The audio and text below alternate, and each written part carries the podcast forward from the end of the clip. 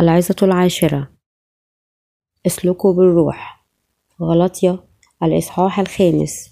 الآية السادسة عشر إلى السادسة والعشرون. والإصحاح السادس. الآية السادسة إلى الثامنة عشر. وإنما أقول اسلكوا بالروح فلا تكملوا شهوة الجسد لأن الجسد يشتهي ضد الروح والروح ضد الجسد وهذان يقاوم أحدهما الآخر حتى تفعلون ما لا تريدون.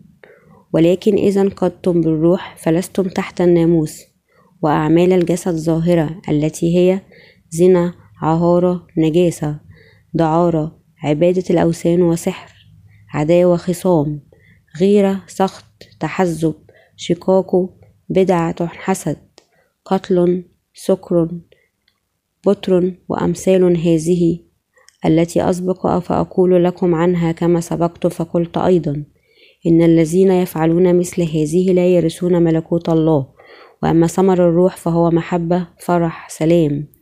طول أناة لطف صلاح إيمان وداعة تعفف.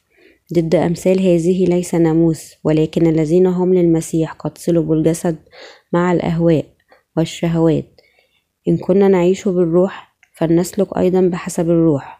لا نكن معجبين بنغاضب بعضنا بعضا ونحسد بعضنا بعضا ولكن ليشارك الذي يتعلم الكلمة المعلم في جميع الخيرات. لا تضل الله لا يشمخ عليه فإن الذي يزرعه الإنسان إياه يحصد أيضا. لأن من يزرع لجسده فمن الجسد يحصد فسادا ومن يزرع للروح فمن الروح يحصد حياة أبدية. فلا نفشل في عمل الخير. لأننا سنحصد في وقته. إن كنا لا نكل فإذا حسبما لنا فرصة لنعمل الخير للجميع. ولا سيم لأهل الإيمان انظروا ما أكبر الأحرف لبتها إليكم بيدي. جميع الذين يريدون أن يعملوا منظرا حسنا في الجسد هؤلاء يلزمونكم أن تختتنوا لئلا يضطهدوا لأجل صليب المسيح. فقط لأن الذين يختتنون هم لا يحفظون الناموس بل يريدون أن تختتنوا أنتم لكي يفتخروا في جسدكم. وأما من جهتي فحاش لي أن أفتخر إلا بصليب ربنا يسوع المسيح الذي به قد صلب العالم لي وأنا للعالم. لأنه في المسيح يسوع ليس الختان ينفع شيئا ولا الغرلة بل الخليقة الجديدة. فكل الذين يسلكون بحسب هذا القانون عليهم سلام ورحمة. وعلى إسرائيل الله فيما بعد لا يجلب أحد على أتعابه لأني حامل في جسدي. سمات الرب يسوع نعمة ربنا يسوع المسيح مع روحكم أيها الإخوة آمين.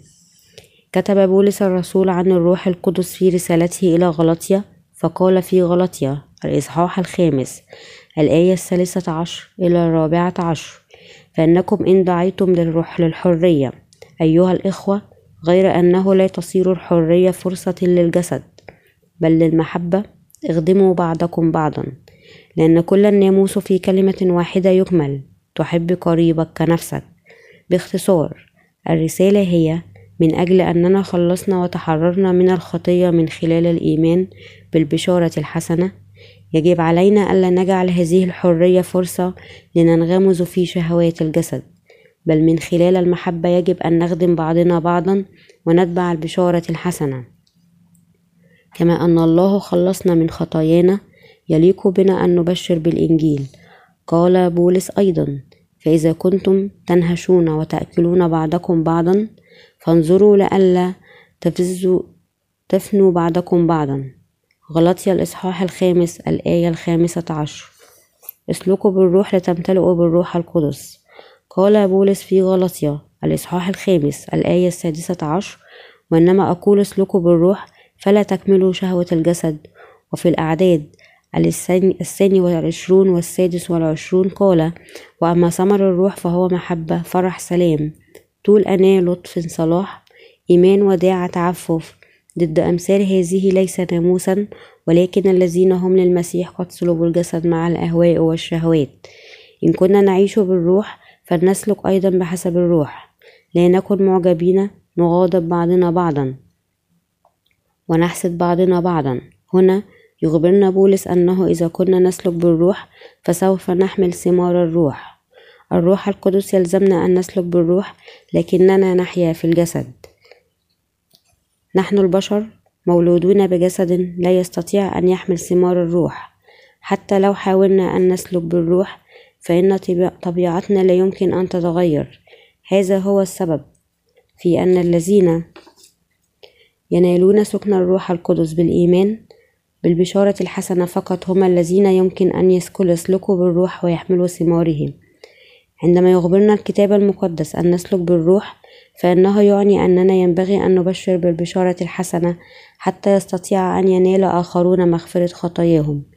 إذا عشنا لأجل هذه البشارة الحسنة سوف نحمل ثمار الروح. بمعنى آخر إنها ليست مسألة تغيير طبيعة البشر. فعندما نسلك بهذه البشارة الحسنة يمكننا أن نحمل ثمار الروح أي المحبة والفرح. سلام طول أناة لطف صلاح إيمان وداعة تعفف. ثمار الروح تساعدنا أن نخلص آخرين من خطاياهم لينالوا حياة أبدية. شهوات الجسد ضد رغبات الروح. قال بولس لأن الجسد يشتهي ضد الروح والروح ضد الجسد وهذان يقوما أحدهما الآخر. حتى تفعلون ما لا تريدون. غلطي الإصحاح الخامس الآية السابعة عشر. بما أننا نحن المفديين نملك شهوة الجسد وشهوة الروح في نفس الوقت فإن هذين العنصرين في نزاع دائم مع بعضهما البعض. والنتيجة أن أحد العنصرين لا يمكن أن يملأ قلوبا تماما. يقودنا الروح إلى أن نرغب من أعماق قلوبنا أن نكرس بالبشارة الحسنة ونخدم الرب ويحمسنا على الانخراط في الأعمال الروحية وهو يساعدنا أن نخلص الناس من خطاياهم بنشر بشارة الله الحسنة. لكن من الناحية الأخرى تثير فينا رغباتنا شهوات الجسد حتى لا نستطيع أن نسلك بالروح. هذا هو النزاع الأزلي بين الروح وشهوات الجسد. عندما يستهلك شخص من شهواته الجسدية ينتهي به الأمر أن يدبر مؤونة للجسد يطلق الجسد رغبته ضد الروح. كل منهما يعارض الآخر حتى لا نفعل الأشياء التي نريدها. إذا ما الذي ينطوي عليه السلوك بالروح؟ وما هي الأشياء التي تسر الله؟ قال الله أن الكرازة بالبشارة الحسنة وأتباعها هي حياة السلوك بالروح. هو يهب القلوب السالكة بالروح للذين نالوا سكن الروح القدس حتى يحيوا حياة الروحية. الوصية التي أعطاها لنا الله كي نحمل ثمار الروح بالسلوك بالروح كانت تحذيرا وأمرا لنا حتى نخلص الآخرين من خطاياهم بالكرازة وبالبشارة الحسنة. السلوك بالروح القدس يعني أن نحيا حياة تسر الله. لكي نسلك بالروح. نحتاج أن ننال قبل كل شيء سكن الروح القدس. يجب أولا أن نؤمن بالبشارة الحسنة التي أعطاها لنا الله. إذا أردنا أن ننال الروح القدس الذي يسكن فينا إن كنا لا نؤمن بالبشارة الحسنة من عمق قلوبنا فلن ننال سوى سكن الروح القدس أو الخلاص من الخطية. والذي يعني أننا لن نقدر أن نسلك بالروح. الروح يعطينا الرغبة في أن نكرس بالبشارة الحسنة كي نخدم الرب ونأتي بالمجد لله. تأتي هذه الرغبة من قلب مكرس لله والكرازة بالبشارة الحسنة للعالم أجمع. وهي تأتي أيضا من قلب يرغب في أن يفعل أي شيء كي يكرس بالبشارة الحسنة. إن الذين يؤمنون بالبشارة الحسنة وينالون الروح القدس بعد أن تغفر لهم خطاياهم يستطيعون أن يسلكوا بالروح ويكرسوا أنفسهم للكرازة بالإنجيل. هذا هو ميراثهم الروح الذي من فوق. الذين نالوا سكن الروح القدس يدخلون في طاعة الروح القدس ويسلكون بالروح مع أنه ما زال لديهم شهوات الجسد. لأن الروح القدس يسكن فيهم قال بولس اسلكوا بالروح القدس. قصد بهذا أنه يجب أن نبشر بالبشارة الحسنة للماء والروح القدس التي وهبها لنا يسوع حتى يمكن أن نساعد آخرين أن ينالوا مغفرة خطاياهم. أحيانا بينما نسلك بالروح نجد أننا نسلك بحسب الجسد. إن شهوة الجسد ورغبة الروح تصارع كل منهما الأخرى في حياتنا لكن ما يجب أن نعرفه ونعترف به بوضوح هو أن الذين نالوا سكن الروح القدس ينبغي أن يحيوا حياة السلوك بالروح. فقط بهذه الطريقة سوف نستطيع أن نحيا حياة تملؤها بركات الله. أما إذا رفض الذين نالوا سكن الروح القدس أن يحملوا ثمر الروح ينتهي الأمر بهلاكهم من خلال حمل ثمر الجسد. ثمارهم تعيسة وفانية. ها هنا يكمن السبب في أن نحيا من خلال السلوك بالروح. سمعنا وصية اسلكوا بالروح لكن ربما يظن البعض منا كيف أفعل ذلك وأنا لا أشعر بالروح القدس في داخلي؟ يعتقد البعض منا أننا نستطيع فقط أن نعترف بسكن الروح القدس إن ظهر الله وكلمنا مباشرة لكن هذا سوء فهم. الروح يهبنا الرغبة في أن نحيا لأجل البشارة الحسنة للماء والروح. ربما يكون هناك أوقات نتأكد فيها أنه ساكن فينا لكننا لا نشعر به لأننا نسلك بحسب الجسد. ربما يعتقد حتى البعض أنه نائم بداخلنا. هؤلاء هم الذين نالوا الروح القدس لكن ما زالوا يسلكون بالجسد. هؤلاء الناس يريحون فقط أجسادهم ويفعلون ما يملونه عليهم لكن يعانون في النهاية بسبب طلبات الجسد المتزايدة. حتى الأشخاص الذين نالوا سكن الروح القدس يميلون إلى الحياة حسب شهوات أجسادهم لأنهم يعتقدون أنه من غير الطبيعي أن يفعلوا ذلك لكن الذين يخضعون للجسد يصبحون في النهاية عبيدا للجسد. يخبرنا الرب أن نحيا بحسب الروح يعني هذا الخدمة بالبشارة الحسنة. يعني أيضا أننا يجب أن نكرس كل أنفسنا للبشارة الحسنة للماء والروح. إن الابتهاج بالإنجيل والحياة في به هو الحياة بحسب الروح يجب أن نحيا هكذا بالتعلم بما يعني السلوك بالروح هل أنت تسلك بالروح؟ هل يمكن لشخص لم ينل سكن الروح القدس أن يسلك بالروح؟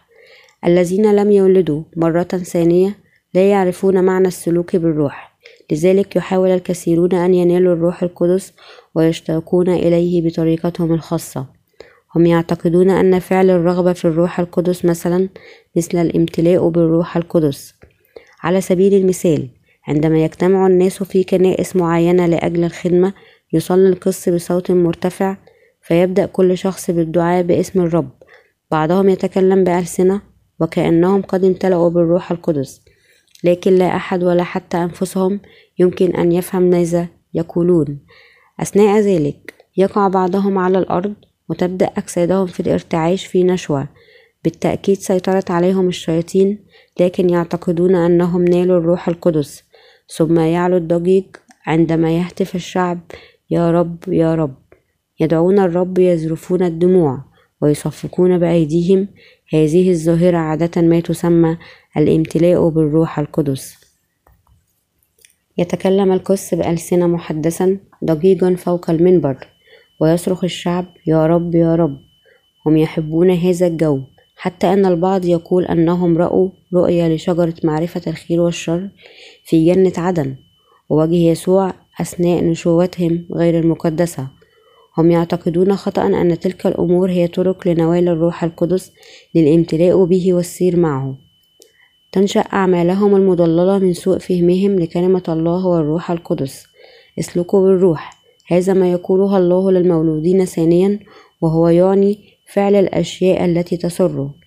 قارن بولس بين أعمال الجسد وثمار الروح القدس. قال ثمر الروح القدس محبة فرح سلام. طول أناة لطف صلاح إيمان وداعة تعفف. غلطية الإصحاح الخامس الآية الثانية والعشرون إلى الثالثة والعشرون. اسلكوا بالروح تعني الكرازة بالبشارة الحسنة وخلاص آخرين من خطاياهم. إذا فعلنا ذلك سنستطيع أن نحمل ثمار الروح القدس. ثمار الروح هي محبة فرح سلام.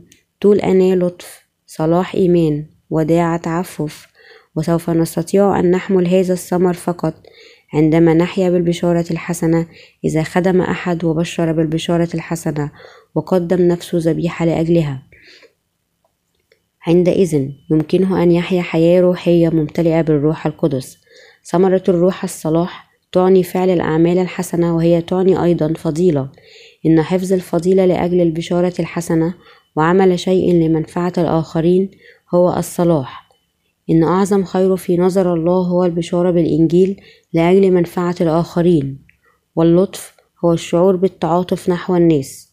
فاللطيف مع الآخرين يخدم الإنجيل بصبر ولطف سيكون في سلام. فالذي يسلك بالروح يفرح بأن يرى عمل الرب مكتملا. يحب أن يكون بعمل الله. يحب الآخرين ومخلص في كافة الأمور. بالرغم من أنه لم يجبرهم أحد أن يفعلوا ذلك فالذي نال سكن الروح القدس أمين في عمل الله حتى يكتمل. هو لطيف ويحفظ تعففه. له ثمر الروح الشخصي الذي نال الروح القدس داخله. يجب أن يسلك بالروح. إن فعل ذلك فقط سوف يستطيع أن يحمل ثمر الروح. يمكنك أيضا أن تحمل ثمار الروح إذا سلكت بالروح لكن إذا لم تفعل سينتهي بك الأمر بالسلوك حسب شهوات الجسد. يقول الكتاب في غلطية الإصحاح الخامس الآية التاسعة عشر إلى الحادية والعشرون وأعمال جسد ظاهرة وأعمال الجسد ظاهرة التي هي زنا عهارة نجاسة دعارة عبادة الأوثان سحر عداوة خصام غيرة سخط تحزب شقاق بدعة حسد قتل سكر بطر وأمثال هذه التي أسبق فأقول لكم عنها. كما سبقت فقلت أيضا إن الذين يفعلون مثل هذه لا يرثون ملكوت الله. أعمال الجسد ظاهرة. أول أعمال الجسد هو الزنا ويعني الانخراط في علاقة غير لائقة مع الجنس الآخر. العمل الثاني عهارة الثالث النجاسة. الرابع الدعارة وتعني الولع بالشهوة. الخامس هو عبادة الأوثان ويعني خدمة الأوثان بدلا عن الله والسادس السحر.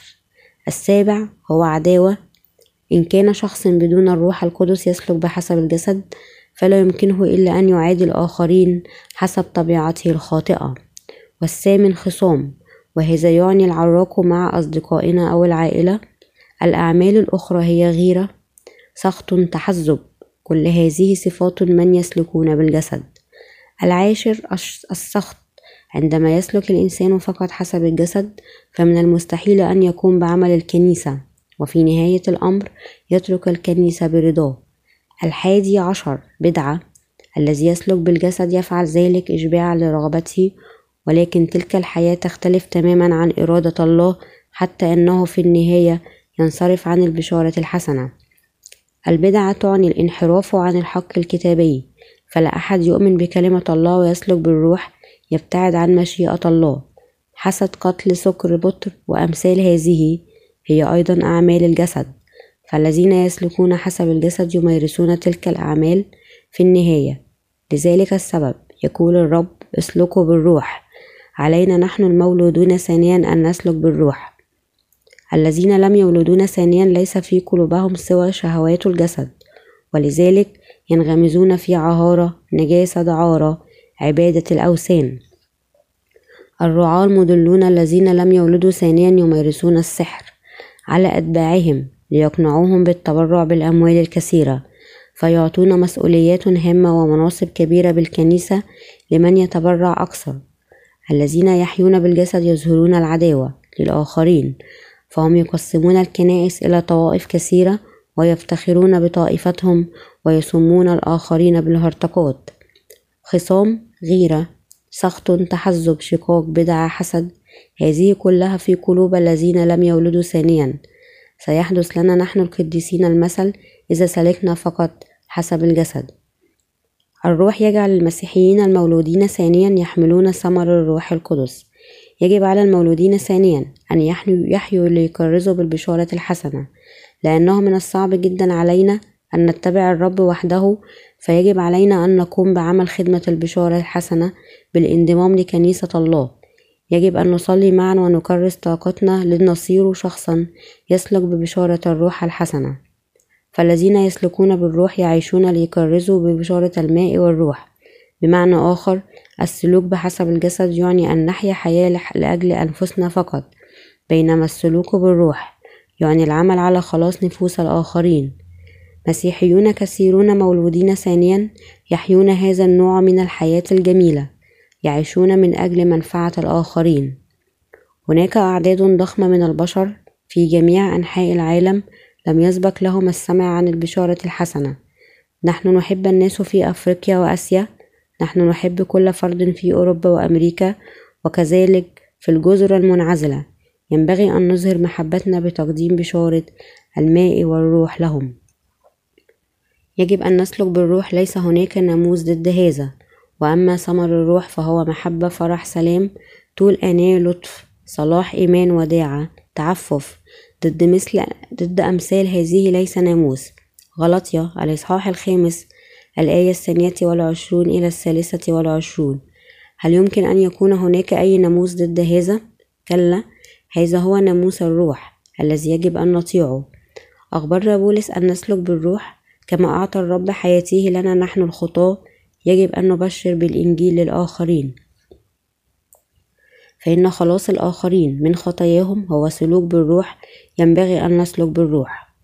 قال بولس في غلطية الإصحاح الخامس الآية الرابعة والعشرون إلى السادسة والعشرون ولكن الذين هم للمسيح قد صلبوا الجسد مع الأهواء والشهوات إن كنا نعيش بالروح فلنسلك أيضا بحسب الروح لا نكن معجبين نغاضب بعضنا بعضا ونحسد بعضنا بعضا يجب أن نحيا لنخلص النفوس الضالة إن كان لنا نحيا بالروح ينبغي أن نقوم بعمل الروح ونسلك به. فالروح القدس الذي وهبه لنا الله يقودنا لنحيا بيسوع المسيح في قلوبنا. فالروح القدس هو ملك المحبة فالله يستخدمنا كمركبات لمحبته. قال بولس ولكن الذين هم للمسيح قد صلبوا الجسد مع الأهواء والشهوات. غلطي الإصحاح الخامس الآية الرابعة والعشرون. قال أيضا إن المولودين ثانيا قد ماتوا مع يسوع المسيح. إن الذين ولدوا ثانيا حقا بالفعل ماتوا مع يسوع. نحن لا ندرك ذلك لكننا متنا مع يسوع المسيح عندما صلب ليسدد أجرة خطايانا.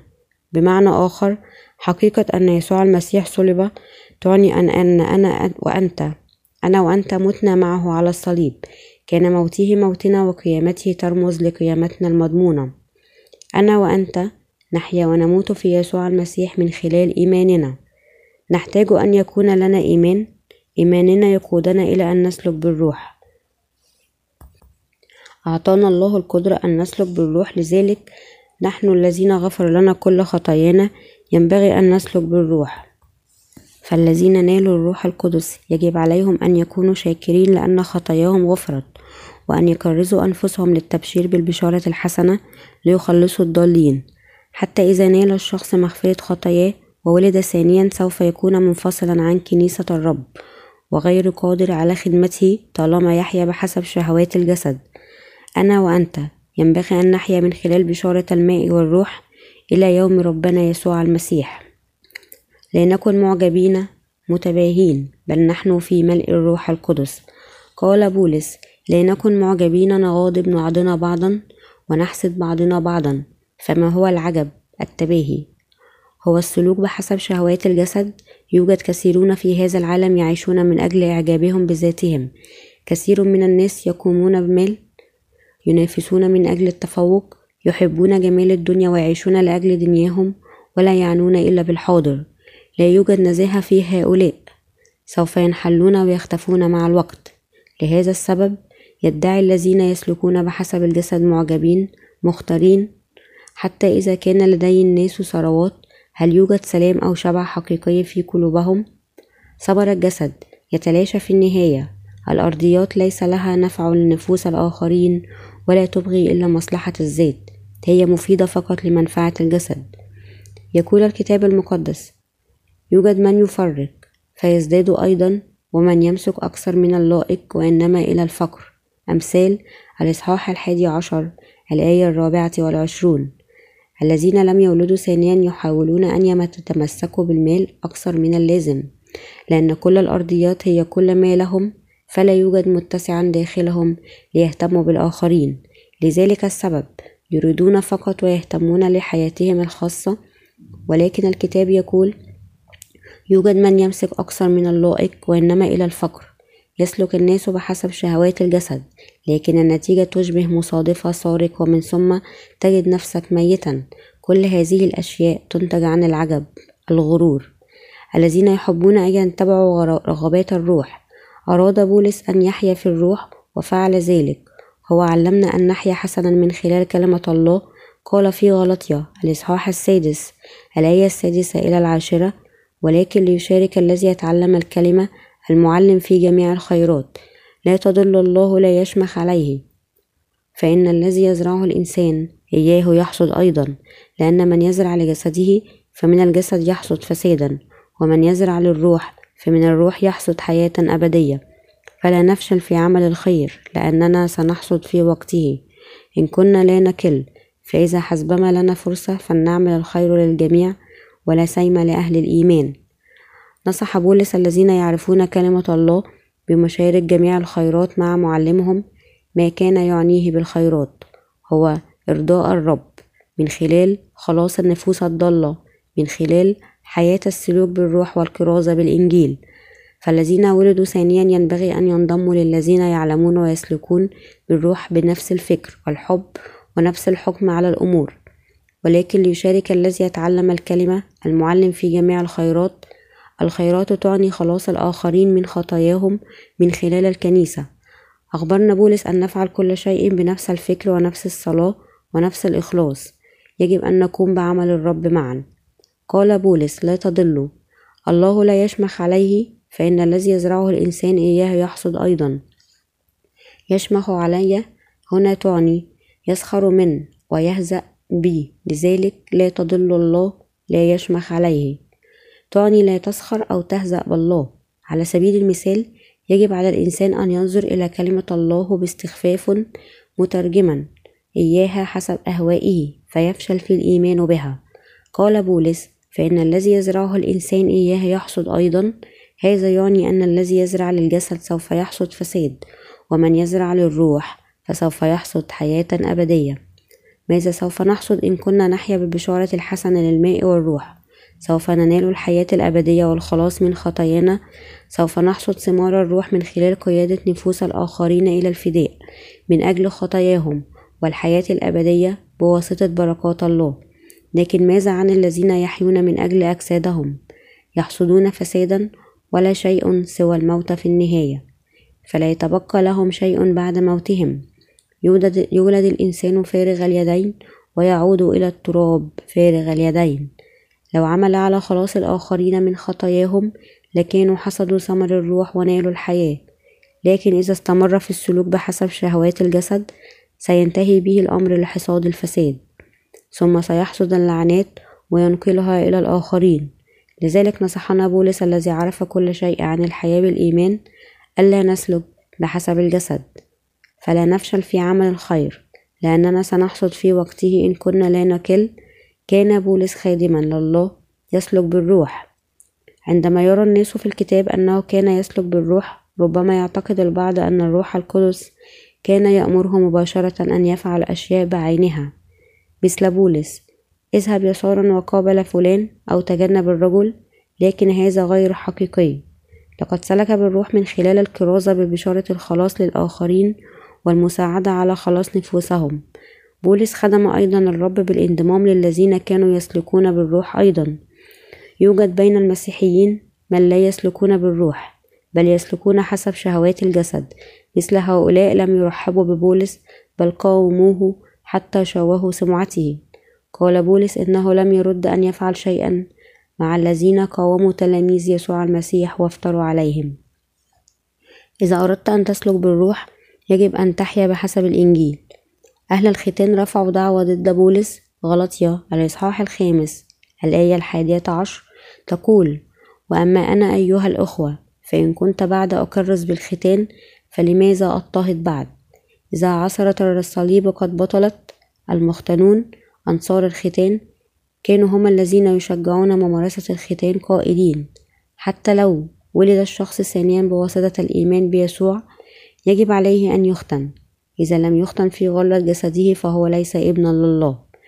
لماذا رفعوا دعوة ضده؟ آمن بولس أن الفداء وبركة الحياة الأبدية جاءت فقط من الإيمان بمعمودية يسوع ودمه على الصليب. هذا ما كان يبشر به. فإن الإيمان الذي يبرر الناس يأتي من تعلم الحق والتبشير به. اعتبر بولس حقيقة الماء والروح هامة جدا. آمن أن الذين عرفوا الحق يمكنهم السلوك بالروح وأنه لا توجد حاجة لأن يختتنوا. هذا هو ما بشر به. لكن أنصار الختان آمنوا أن الختان كان جزءا جوهريا في إيمان الشخص بالخلاص ومع ذلك لا يوجد إنجيل آخر غير الذي سلمه لنا الله. ولذلك لا يجب علينا أن نضيف إليه أو نحذف منه أي شيء. عندما كان بولس يسلك بالروح تجاهله إخوانه اليهود اضطهدوه. جميع الذين يريدون أن يعملوا منظرا حسنا في الجسد هؤلاء يلزمونكم أن تختتنوا لئلا يضطهدوا لأجل صليب المسيح فقط. لأن الذين يختتنون هم لا يحفظون الناموس بل يريدون أن تختتنوا أنتم لكي تفتخروا في جسدكم وأما من جهتي فحاشا لي أن أفتخر إلا بصليب ربنا يسوع المسيح الذي به قد صلب العالم لي وأنا للعالم. لأنه في المسيح يسوع ليس الختان ينفع شيئا ولا الغرلة بل الخليقة الجديدة. غلطي الإصحاح السادس الآية الثانية عشر إلى الخامسة عشر. وبولس قال لأنصار الختان جميع الذين يريدون أن يعملوا منظرا حسنا في الجسد هؤلاء يلزمونكم أن تختتنوا لئلا يضطهدوا لأجل صليب المسيح فقط. وبخ بولس الذين سلكوا حسب شهوات الجسد فهم سلكوا بحسب شهوات الجسد في أعمالهم. وكان هناك كثيرون مثلهم ولكن بولس أنهى علاقته بهم. قال بولس وأما من جهتي فحاشا لي أن أفتخر إلا بصليب ربنا يسوع المسيح. اعتمد يسوع المسيح من يوحنا. ليرفع كل خطايا العالم ومات على الصليب. لكي يخلص بولس وكل البشر بحسب من يدعوه للرب. إلهنا قال بولس الذي به يسوع المسيح قد صلب العالم لي وأنا للعالم. لأنه في المسيح يسوع ليس الختان ينفع شيئا ولا الغرلة بل الخليقة الجديدة. بولس الذي مات عن العالم عاش ثانية بواسطة يسوع المسيح. نحن فعلا أموات في المسيح يسوع لكن أحيانا ننسى هذه الحقيقة. يجب أن نؤمن بها إذا لم يكن لدينا الإيمان بهذه الحقيقة فنحن مقيدون بشهوات الجسد وبعائلاتنا وهذا يمنعنا من السير مع الرب. فإن جسدنا ضعيف للغاية لدرجة أن حتى عائلاتنا لا تستطيع أن تساعدنا أن نتبعه. الرب وحده يستطيع مساعدتنا لكن الآن مصلوبون عن العالم. فكيف يمكن للرجل الميت أن يساعد الأرضيين في الأرضيات؟ فالذين ماتوا في هذا العالم لا يمكنهم أن يمتلكوا مال العالم. لقد قام يسوع. سمحت لنا قيامته أن نولد ثانيا في حياة روحية جديدة. لدينا هنا عمل جديد عائلة جديدة رجاء جديد. نحن الشعب المولود ثانيا. نحن كجنود السماء. علينا مسؤولية الكرازة بكلمة الله. اعترف بولس بأنه صار رجلا من خلال مساعدة الآخرين على أن ينالوا الخلاص ليس بواسطة الوسائل المادية لكن باستعمال الطرق الروحية. لقد قال أنه وولد ثانيا من خلال يسوع المسيح فلنجاهد حتى نكون هذا الشعب الذي يجرؤ على الإدلاء بنفس الاعتراف بإيماننا. قال بولس في غلطية الإصحاح السادس الآية السابعة عشر إلى الثامنة عشر فيما بعد لا يجلب أحد على أتعابا لأني حامل في جسدي سمات الرب يسوع. نعمة ربنا يسوع المسيح مع روحكم أيها الإخوة آمين. حمل بولس سمات الروح الرب يسوع فهو لم يعتني بصحته لأجل الرب لكي يسلك بالروح. إنه حتى لم يستطع الكتابة لأنه أخذ يفقد بصره بالتدريج. لذلك فإن عدد ليس بقليل من رسائل بولس كتبت بواسطة رفقائه مثل ترتيوس بينما كان يتكلم بكلمات الله. بالرغم من ضعف جسده كان سعيدا بأن يستطيع أن يسلك بالروح فقال لذلك لا نفشل بل وإن كان إنساننا الخارجي يفنى فالداخل يتجدد يوما فيوما. كورنثوس الثانية الإصحاح الرابع الآية السادسة عشر. ينصحنا بولس أن نكون هذا النوع من الناس الذي يسلك بالروح وهو يقول أيضا السلوك بالروح يعني الحياة من أجل الإنجيل أنا وأنت يجب أن نضع في ذهننا ما يعنيه السلوك بالروح. لا يجب علينا أن نسعى وراء الفانيات بل نخدم الإنجيل ونحيا من أجله. فلنسلك بالروح من خلال الإيمان بقية حياتنا. فمن خلال الإيمان ببشارة الماء والروح فالروح الحقيقي موجود في قلوبنا الآن. الله سوف يستجيب بسرور. إن كنا نصلي حسب الإنجيل أن نحمل ثمر الروح فهذا يعني أن نسلك بالروح ونفدي النفوس. يمكنك أن تحمل ثمر الروح أي محبة فرح سلام طول أناة لطف صلاح إيمان وداعة وتعفف. وعندما تسلك بالروح وتعيش من أجل الإنجيل لكي نكرس ببشارة الماء والروح يجب أن نحتمل نبقى متسامحين نتعامل بلطف ونعمل الخير للضالين. ثمار الروح يحملها الذين يخلصون النفوس الضائعة بعمل الخير والكرازة بالبشارة التي تجعلهم ينالون سكن الروح القدس وهذا هو ما يتطلبه حمل ثمار الروح والسلوك بالروح.